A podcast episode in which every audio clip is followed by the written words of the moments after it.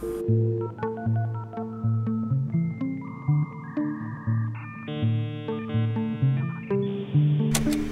we're here with David Klein. Hey David, how are you?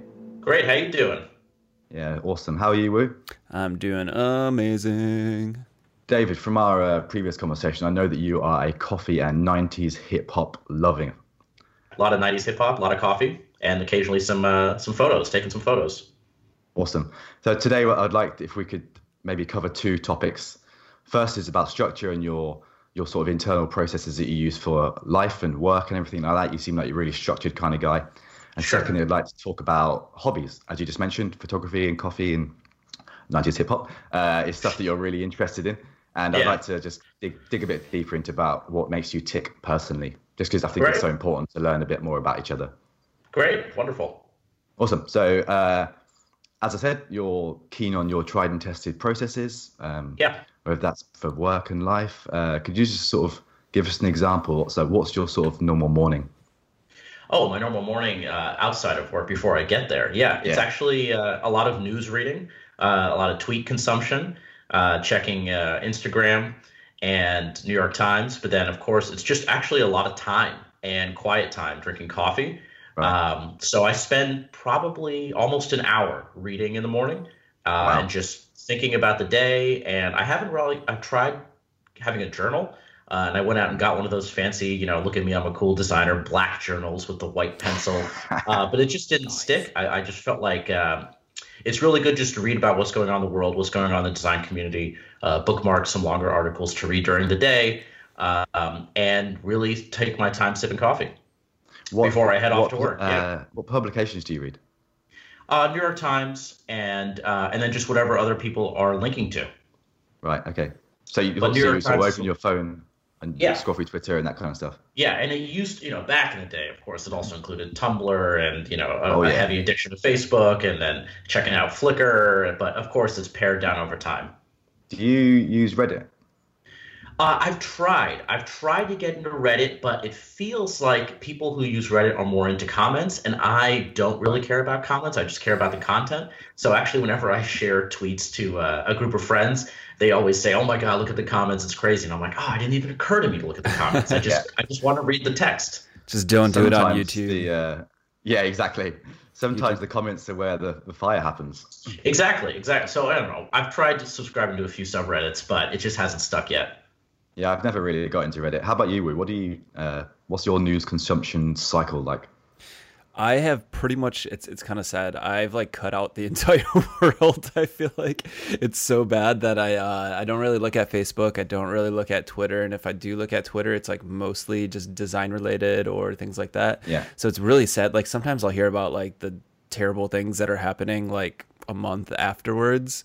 And I'm like, I had no idea that that happened. So, unfortunately, um, I, it was a very conscious decision to kind of like cut a lot of that stuff out because there's like there's just like so much misinformation. Like, I'd rather just look it up myself at this point. But Yeah, I think I think it's really important that if you find yourself frustrated with your morning routine, if you go into work and you're already like, "Ugh, I'm so tired of this," that it actually is pretty healthy to unfollow as many people as possible and really take your time to to do that. Uh, so Absolutely. I, and earlier this or late last year, I think I went through Twitter and just saw it. all I see is political tweets, and it's really taken me down. So I just unfollowed like half the people on there, and all the defunct startup, you know, Twitter accounts had to get rid of those too. And I Yeah. found myself to be very happy with that decision. yeah, was it like a noticeable you- change? Oh, absolutely. It's it's it's pared down significantly. So it used to be a lot of journalists, political journalists, a lot of politicians, and it just frustrated me like crazy. Mm-hmm. And the same for Instagram. Yeah. I over the years I started following, you know, random people who took one great photo and I realized this is untenable. Um, and I can't be a completist anymore. So I just unfollowed everything that wasn't an actual friend. Yeah. So have you like changed your behavior now? So every time, so I, I've noticed this. I guess rewinding a little bit. So now that I Yeah. I've done kind of the same thing where I've gone through, I've cleaned out all my lists. Like my Facebook is the only things that I really really like. I only check it like once a week anyway. But like Twitter is all like mostly just people that like either I know really close or are like really super interested in what what they Yeah. have to say. So now when I go to follow somebody, like I consume a ton of their content before I'm Yeah. like, okay, follow now. Like it used to be like Yeah. kind of like you where you get like one or two cool photos and then you're like, okay, yeah, let's follow this, follow I'll this follow. person. Yeah, And then all of a sudden, you know, you have like 2,000 people you're you're like, drowning. yeah, like who is this person? Who are these people? I don't even remember. Yeah. Yeah. So has your have you noticed that your behavior has changed now? Like when oh, you're Oh, trying to follow new people? Yeah. Uh, when I try to follow new people, it's still the same process. I still do succumb sometimes and just say, "Oh, Sure. this person I met, or this person wrote something interesting, or I, I see an interesting retweet, and I'll just hit follow." But uh, yeah. it's definitely once you pare it down significantly, it's it's you can take some time to build it back up again. Sure, sure. And uh, your sort of the people you do follow, you mentioned sort of news companies and politicians and stuff. Do Yeah. you do you consciously follow other designers as well, or do you find that Oh, sort of absolutely. vacuous? Uh, I, fo- I follow a lot of designers. However, if there's any kind of if there's any sense of this person loves themselves more than what they're writing, then I kind of go, I don't need this. or if it's like pompous or like, look at me and I'm amazing. Uh, the, my, my favorite way to unfollow is whenever a new product is announced, if someone tweets, I've had the chance to beta test this for months, I'm just like, oh, love myself too much. I can't handle that. It's like, yeah, I beta test stuff too. It doesn't mean I have to like brag about it. It doesn't matter.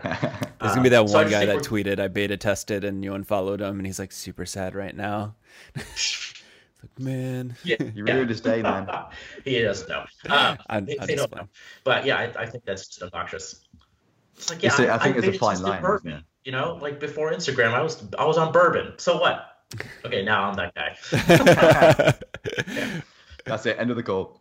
So, Yeah, goodbye. No. Do you have any like favorite Um, people you follow? Is there like certain people that you're like, this person just puts out like incredible content, like every time they Oh, tweet, like the one 100 you're catching me off guard. I have to go through the list and see. Um, Just I think me. there's a, just uh, for design stuff. There's it, it's hard to think of one person. It's it's really a mix. You don't want someone who's just talking constantly talking about you know oh my god check out CSS Grid or oh my god check out this article on Medium. You, you want some, some people who are like a mix of wow they're actually like good people and they think about things that aren't design but then also spend their time thinking about how to improve. I don't know if it's randomly onboarding or photography in in uh, in a product, but um, yeah, I'd have to I'd have to I could do that. We could put that in the show notes. Like my top Yeah. favorite people I follow. Uh, oh, you know, I think Michael Bierut is actually really Yeah. great because he does a little bit of both. He does life, he does politics, but then he also talks about um, pentagram and you know he has a great podcast. Um, so I think that's that that's one that I randomly uh, always look forward to seeing a tweet from him. Sure, sure. Yeah, I think it's uh, something that a lot of designers in particular struggle with is that you're you're kind of forced to think that you should only be talking about your practice. And Yeah, and I to think have a, a- to have a life a- is something that should be bad. And there, I God, I just saw an article recently. I have to go look this up. Um, I can't remember what publication they were talking about how in San Francisco or in the Silicon Valley lifestyle, the work is your life, and there's no longer a concept of work-life balance. First of all, I disagree with that. I think that's crazy. Uh, I don't get any sense of that in San Francisco, but uh, maybe because I'm getting older and I actually have a family. Um, but yeah, it's it's so important to step away. And even during the day, I, I find it very important to go out for coffee and walk around the neighborhood um, and take some pictures. Because if you just sit there, you're never going to solve your problem just staring at your screen for hours and hours. You have to let it you have to let it digest and, and get away from your computer to be successful. I, I find at least. Speaking of which, do What's you your- have like any kind of habits that kind of get you away from your work? So, for example, I do Pomodoro, where it's like uh, basically every um, 25 minutes I get like a five minute break, and then every you know I forget what it is, like every three breaks you get like a 15 minute break. Um, but do you have any kind of like habits that like something that says like, hey, you know, get up, disconnect, make sure that you're kind of like resetting your brain? Because I, I feel like there's this thing that happens in design when you look at something for too long, you get a little snowblind, and you have to Yeah. like kind of make these cadences to say like hey i'm going to disconnect from this. I'm going to go look at something else for like five minutes check my email whatever it might be. You know it could still be work related. Uh, maybe just stand up for a second and look at your monitor sideways. You know you see designers always do that like head tilt or whatever to kind of like reset their brain. But do you do anything like that that says like hey it's time to like disconnect or are there any like triggers that say like hey i've been looking at this for too long. Like i need to reset my brain Yeah, you know, I've never heard of this Pomodoro thing. Uh, I think that would be problematic for people who love numbers, uh, like myself, and I would constantly be thinking about, okay, I'm I'm 91% through, I'm almost to my break. Uh, I think it just happens naturally. So for Sure. me, uh, it's a day, it's a a full day. Uh, so I, I will design and then I will walk away at the end of the day. And then what I love to do is first thing the next morning when I get to work, I open it up and I look at what I did and I try to see if it connects and if it mm. makes sense with fresh eyes. So it's sure. not really like chunks of the day. But um, I think the, the, the walking away and getting a cup of water or a cup of coffee or going around the neighborhood, it's usually like, you know, I worked really hard from like nine to eleven. I try to just get through everything as quickly as possible. And then I like to go back and think about what I'm doing or go back and read what I wrote. So the, the other weird thing about once you're a decade into your design career or 12 or whatever it is, is I find that I do a lot of writing. And as however many mock-ups I'm making or flows or you know prototypes I'm making, a lot of writing and collaborating with product managers and engineering managers, engineers. Um, and you kind of have to start thinking about the product more than the interface. Yeah. And how does this holistically fit in with the rest of the product? How does it fit in with your release? You're constantly thinking about the sprint. What are the engineers working on this sprint? And how can I support them? What are they going to work on next sprint? And how can I prepare for that? And it's really a lot less of Sketch or Photoshop or whatever tool you're using, and a lot more bigger picture and mm-hmm. strategy. Um, so yeah, I, yeah it, it's you. You kind of you have to rise up out of the design world and think about okay realistically can they build this in the sprint? Does it fit what the product requirements are for the manager? And just constantly be in tune. You touched on a really important point there i think. And um, it's well it's weird. think... he asked about habits. I don't know where i went there. Yeah that's, that's, that's cool. You um, what i think separates someone just starting out from someone who has been doing it for a while is that they spend less time in the tools and yeah. more time mm-hmm. thinking about the support work that you have to do and uh, something yeah. that I'm consciously doing at the moment is writing a lot of documentation for everything I design to make mm. sure that someone else someone else can pick it up, or if I happen to leave, you know, that the rules are somewhere that someone can go and find. Yeah, if you that's guys, something you do, you two do. Yeah, I don't know if you guys ever read uh, Good to Great. It's an amazing book, but they mm. kind of talk about that too, where they um, talk about really, really good leaders. They they kind of like segment them into different um, tiers, and I, I, think it's like a level five leader or something like that, like the highest one. I, I could be getting this wrong, so don't quote me. Um, but the highest level leader always kind of like prepares the people that are going to come after them to say like, hey, here's the kind of things you need to do to be successful and i think that we as designers i think can learn a lot from that too you know because this is more like ceo level kind of like uh, strategy and like advice but um, the the whole idea of like passing things on is so important because I can't tell you how many times I've left a project that in my head was like and it and it came out great and the project was awesome and then what happened 6 months down the road like it completely falls apart and then you think about yeah. you know why did it fall apart it's like oh I didn't set up the person after me for success. You know, like I just I gave him the assets, I gave him like all the design, you know, just assuming that they somehow like know what was in my head or knew like why I made certain decisions. So I started doing things like style guides, I started doing uh, stylescapes, I started doing all these things to like help align. I'm I'm sure uh, Louis kind of has something like similar to where he's kind of documenting all of his stuff to say like, hey, here's the kinds of things you have to do to be successful, and here's the things that were in my head and why we made the decisions that we did. But it's also yeah, something think, you need to justify. You need to be very upfront with everybody in the business and say this is required for sure. us to do this. We might slow down on the amount we deliver, but ultimately it's going to speed everything else up. Absolutely. If you if you think of everything as a pair, uh, you need a problem and a solution to go with it.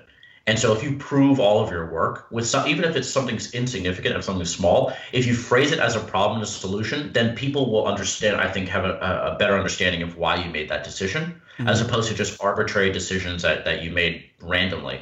Uh, so I think, it, first of all, what you're describing, I think, is not a, a design problem. It's like yeah. everybody has that problem. And engineers sure. talk about the same thing, even with their own work. Like, why the hell did I write this code? Um, mm-hmm.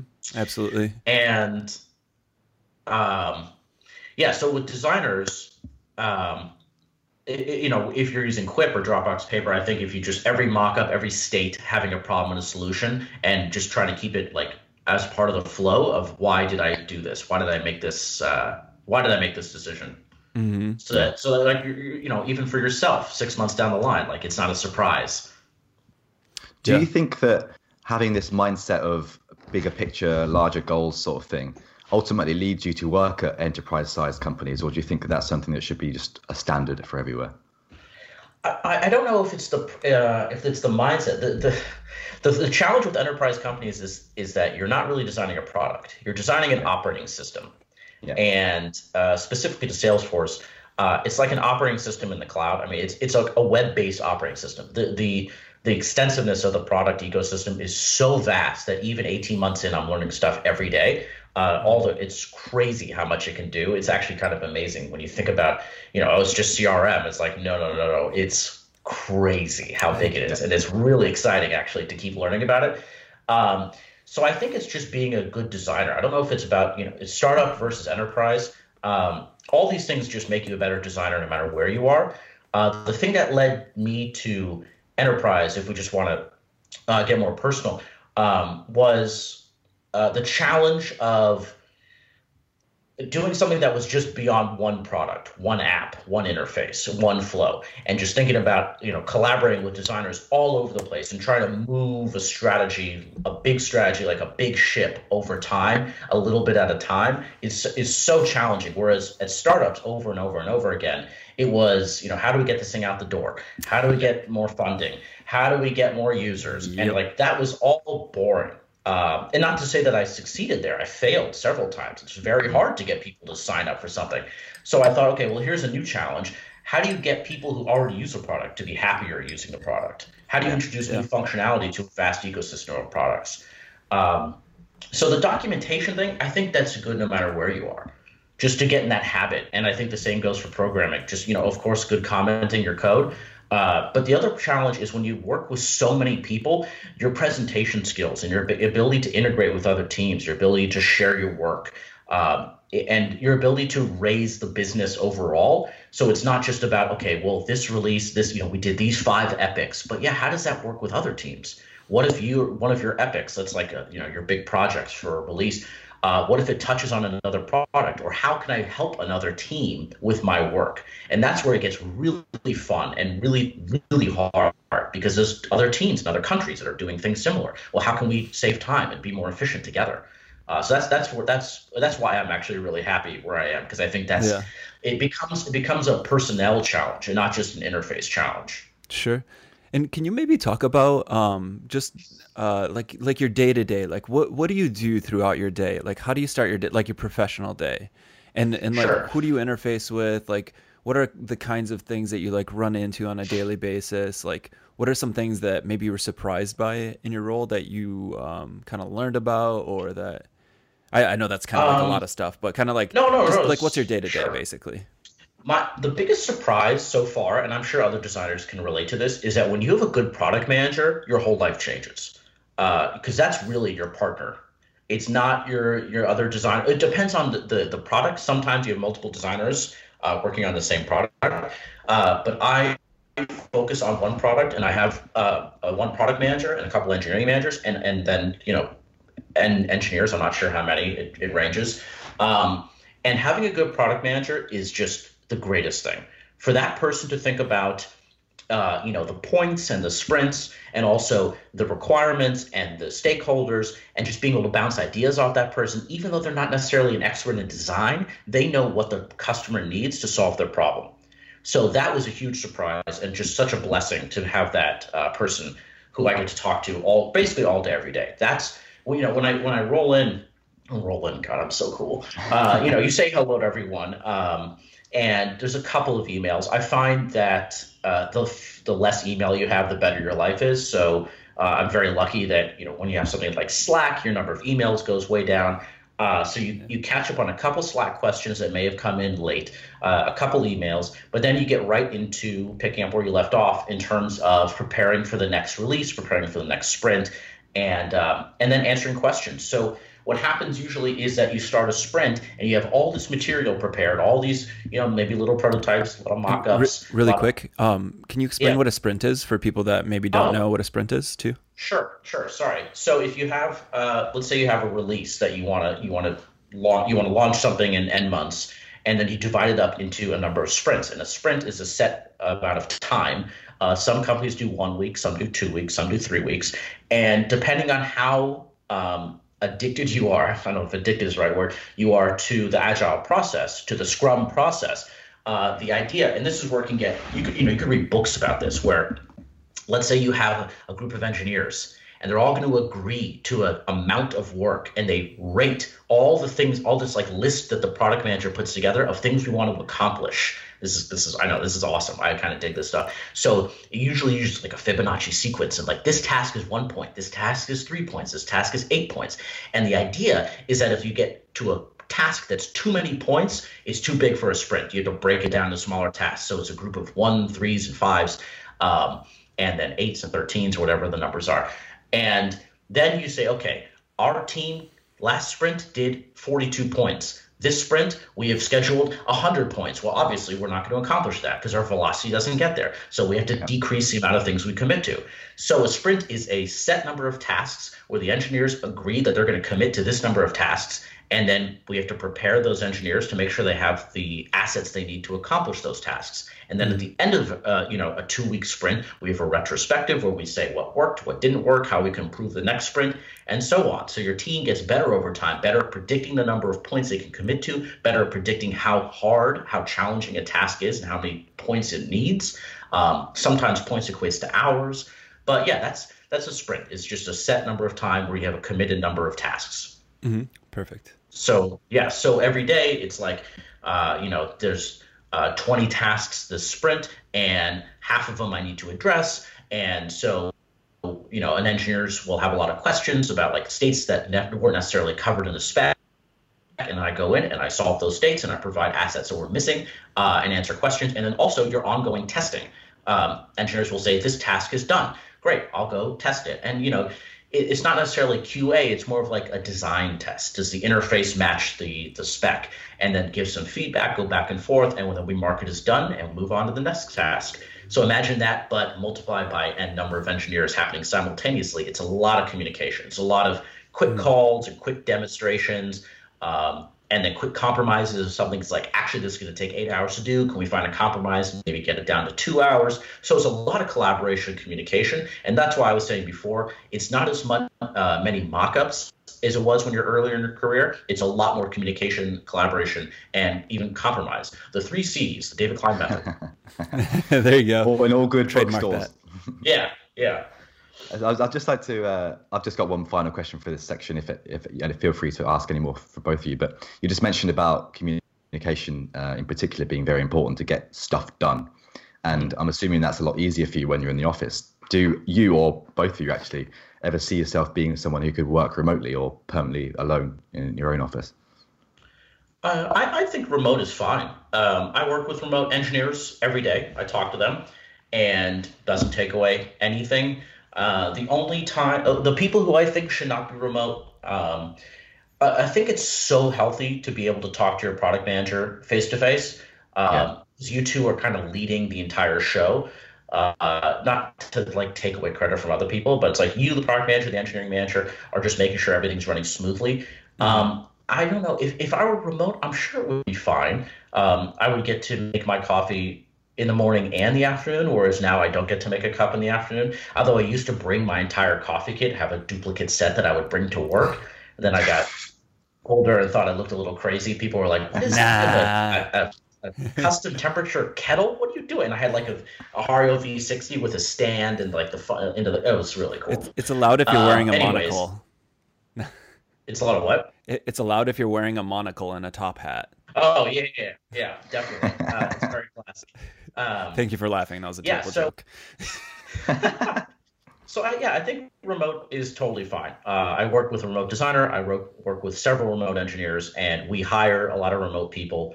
Um, yeah. So I think it's I think it's great. If if you're happy and then and your work is good, what's the difference? Yeah, cool. Okay, well that's that's what a nice way to finish the first section then. Um, as I mentioned, we'd I'd also like to talk a bit more about your hobbies. Uh, so sure. let's just sort of dive into section two. Yeah. Uh, hashtag hobbies. Uh, you just mentioned something very specific that you have a coffee kit. Now, I didn't. Firstly, I didn't even know that was a real thing. Uh, secondly, please elaborate. Yeah. So the, the coffee kit uh, was in a briefcase. I wish it's usually a box, a, a boring cardboard box every time I start a new company. Uh, it's it's a, a, a thing I've worked on over many years and gotten more and more into over time. So I once worked with a designer many years ago uh, who had a similar kit, and he would sit at his desk and hand grind his coffee with a very wow. fancy brass hand grinder. And I thought, well, that's interesting. He must know something. And he made great coffee. And I was still using a uh, one of those pod machines at work, and um, and I would do like a French press at home, and I didn't know what I was doing.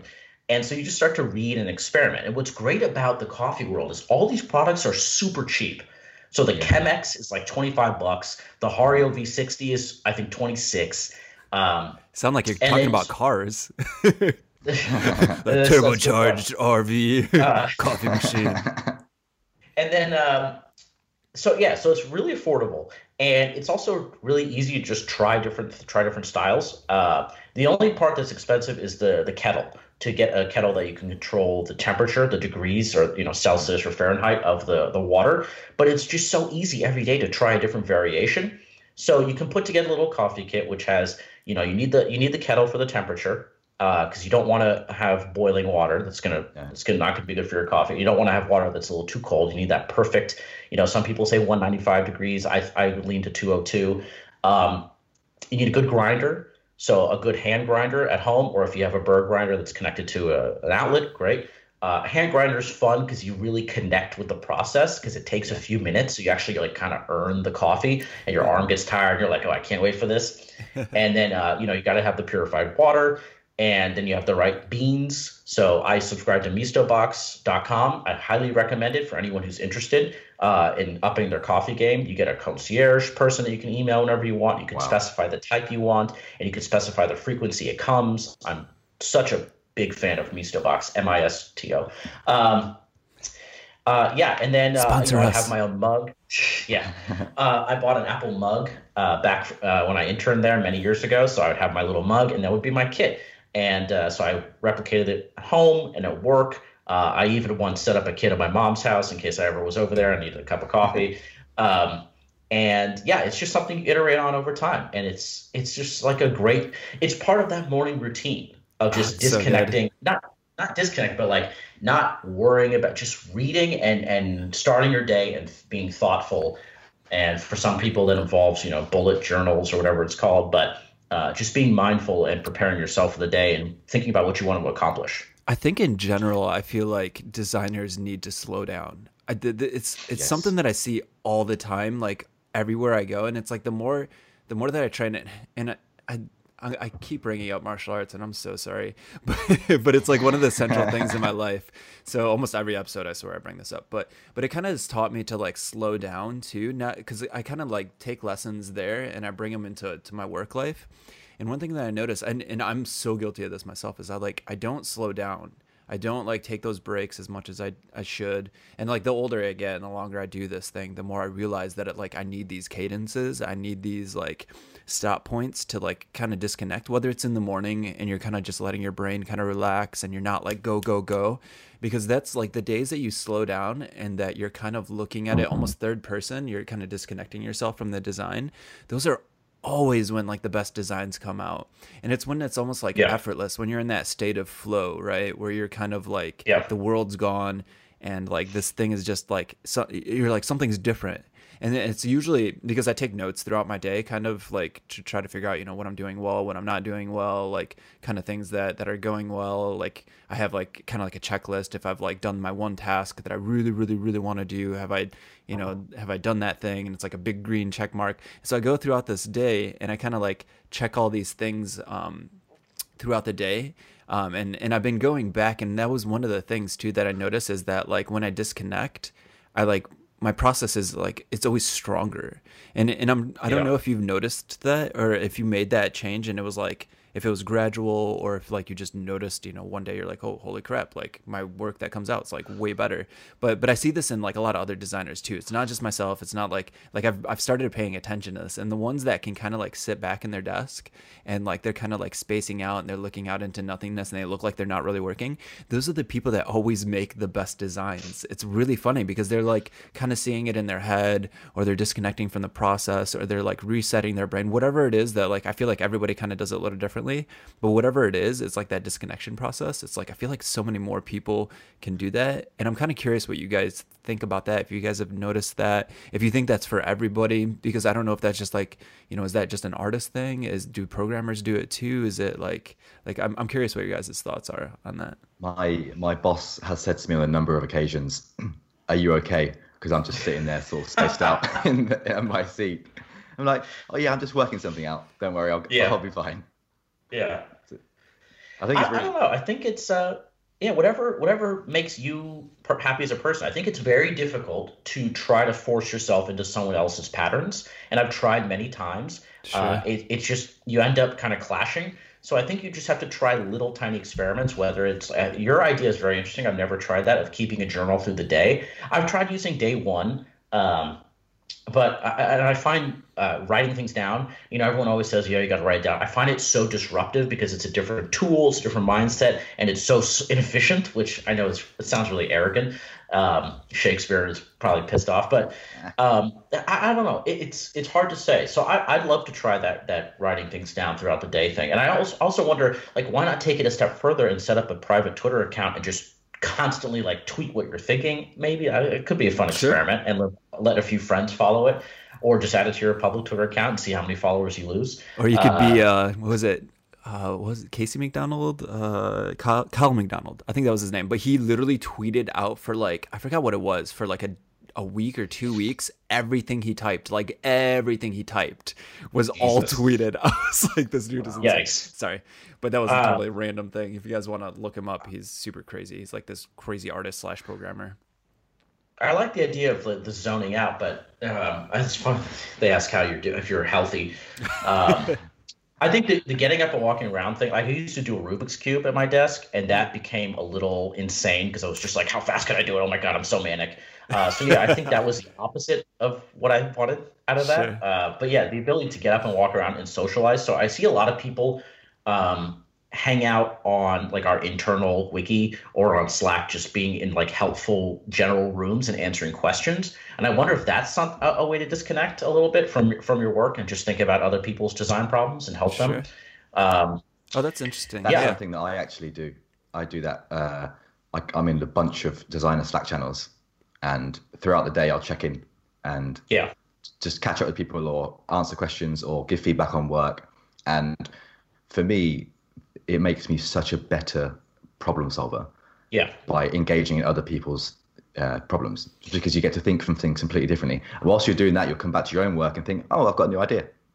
yeah. That's true. Well, that's why I think it's so important to get away from sketch and and have a hobby that is design tangent, whether it be painting or drawing or making music. I see a lot of designers now making music. Uh, I see designers cooking a lot now, and just trying to figure out how you connect to an artistic form that is not pixel related. Uh, so I do a lot of photography, you know, trying to take photos and edit those photos and see what tools can be used. And it's like I'm using interfaces and I'm thinking about a final product, but it has nothing to do with the flow or not worried about a user. I'm the customer. Um, and I find that a, a very healthy way, an artistic way to disconnect. Like, how can I learn more about color? How can I learn more about form and the rule of thirds and leading lines and just like perspective? And how can I, you know, perfect that craft over time? And it's years of commitment, uh, but it's just such a great way to use a computer but not be thinking about work and not, you know, reading a lot of text. It's just mostly like artistic and clicking and, and experimenting. Yeah, this is something you that go I've out of your sorry? Oh, sorry, go ahead. No, go ahead. You go. You go. No, you go. No, you go. paper scissors rock um Yeah. so one of the things that i that i'd recently been doing i'll try to make this really quick so that we can get in there um but w- i started doing headspace and they also kind of like help you disconnect by kind of like letting your pra- uh, your brain kind of like play with ideas too and they put you in this like weird artistic mode where you're kind of like you're focusing on your breathing and then you're kind of like letting go of all your thoughts and there's this weird thing that happens when i'm like letting my brain relax is like the second I stop forcing ideas, like it's crazy how many ideas I get like out of nowhere. It's because I'm relaxing. I'm kind of disconnecting, right? I'm kind of doing what you were talking about earlier, where you're kind of letting something tangential, you know, kind of inspire you, even though you don't realize that it's it's doing that thing. It it is in the background, and I used to never believe sure. it until I started doing this stuff, and I started noticing that again. I'm like, I'm taking these notes, and I'm like throughout the day, you know, when I get to the end of my poem, I'm like quickly taking a note, saying like this went well, this didn't go well, whatever it might be and then i'm noticing that those are the days that i'm like the most creative too so it's it's super interesting when you let your brain relax like the kinds yeah. of things because it's such a parallel processing like computer right like we don't think very linearly like i think we do mm-hmm. in order to like act on it but when things are in our brain, like a lot of times it's just kind of like happening in the back of our brain. All of a sudden, like that inspiration hits, and you're like, oh, that thing that I was painting, you know, like two months ago, I'm like, I could use the perspective in that. Or like, you know, you were talking about like the leading lines or like these little tiny mm-hmm. things. And then all of a sudden, like these things are kind of connecting where they wouldn't normally connect. And it gives you a one up on other people too, I feel like. Yeah. Exactly. So like, yeah, building that muscle that's just that's uh, in creative world, but not connected to digital products I find to be so beneficial. And yeah. I think you know, touching on the painting thing, like Marc Hemeon, um, who's a great guy, Hemeon, a great guy, and he's always posting his paintings on Twitter and Instagram. Mm-hmm. Um, so and then the, the photography stuff is just a, a, way to disconnect and to learn other tools. Um, and then yeah, making music. If you can just download GarageBand and just tool around with it and then see yeah. what you can make it's just it's relaxing. It's it's i mean sometimes it's stressful because you're like i have this great photo and i don't know what my vision is. I don't know how to get it right.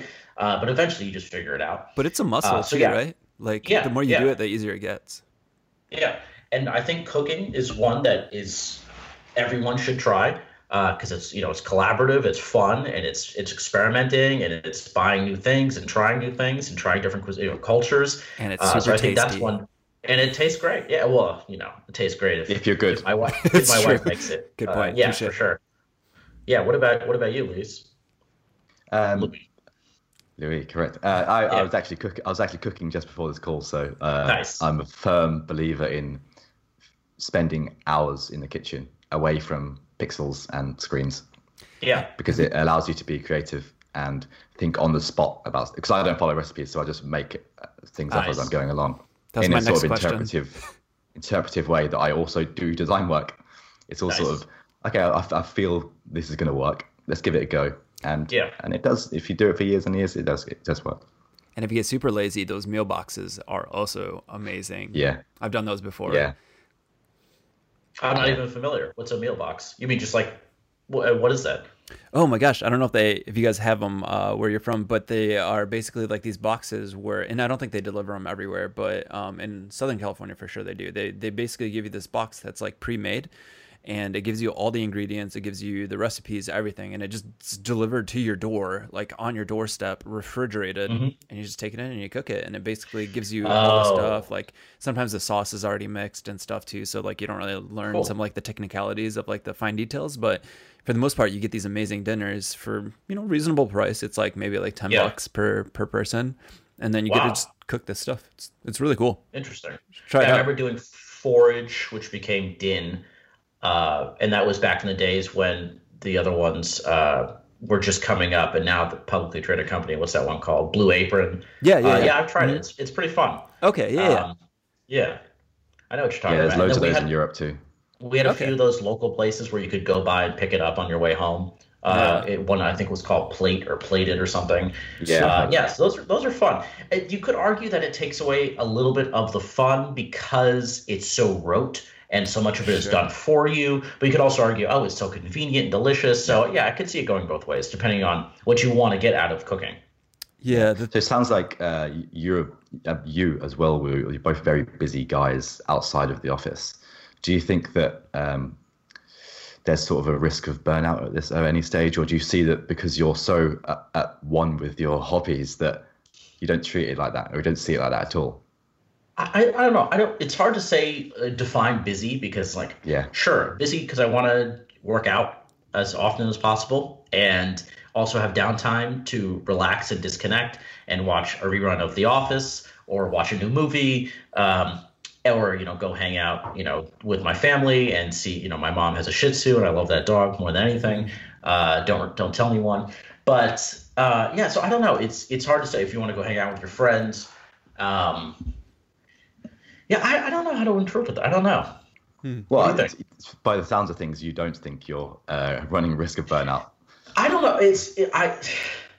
The the most important point is when you come home. I think it's dangerous to go back to work. I think it's very important oh, to sure. not think about it. And I think it's great work, whether you have, you know, you can have a side project. So I've done some design, uh, not since I started this job, but doing some designs for clients um, and you know friends and just thinking about other ideas and trying out new things um, with you know following tutorials or something that you find um, but it's so it's like, like I was talking about earlier, where you come in the next day and look at a design you did with fresh eyes.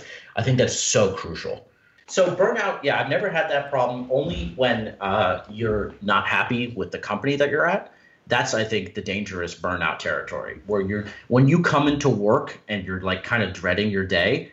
That's when you know I've hit burnout, and you gotta you gotta fix that somehow, whether it be switching products, teams, or even companies because um, otherwise you just if you're not happy to go to work what what are you doing mm-hmm. you know mm-hmm. it's it's it's not it's not a, a, tenable lifestyle maintainable or both i think yeah i think that's a really really nice point to wrap this wrap this up sure. uh, really really pertinent uh, really pertinent point that you just mentioned i think it's, it's very true for us to reflect on reflect on our jobs and reflect on our lives as often as we can and to mm. realize that if we are unhappy, we need to change it because no one else is going to fix it for us. Absolutely. Yeah. And yeah, the thing that you're waiting for at, at the unhappy place is never going to happen.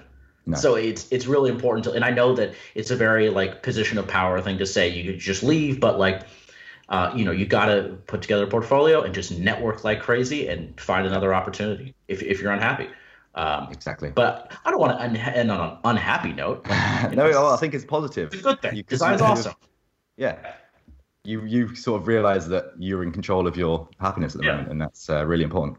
And you know, get a, if you're unhappy, get a get a hobby. Figure out what makes you happy, and then pour your life into it. Mm-hmm. Get and yourself a coffee kit. People. Yeah, get, you, you gotta go. get a coffee. Find a group that takes photos around town and go hang out with those people. They're super nice. I've done a bunch of unsplash photo walks in San Francisco, and yeah, just find another community to to hang out with. Nice, great. Nice. Well, thanks thanks for coming on that was really really cool. Really enjoyed that. Thank you so much for appreciate it. Yeah, yeah it's been a blast. Thanks, guys. Yeah. All right, take it easy. Bye. All right. Thanks so much for listening, guys. I hope you enjoyed that one. We just wanted to ask you one quick favor. We work crazy hard to bring the guests on and all the work that goes with it. We only ask you two things. The first one, if you aren't already subscribed, please hit that subscribe button, whatever platform you're using. We're pretty much on all the platforms. And second, is to just share it with somebody you think would enjoy it. That's all. It would mean so much to us. Thanks, everybody. Peace.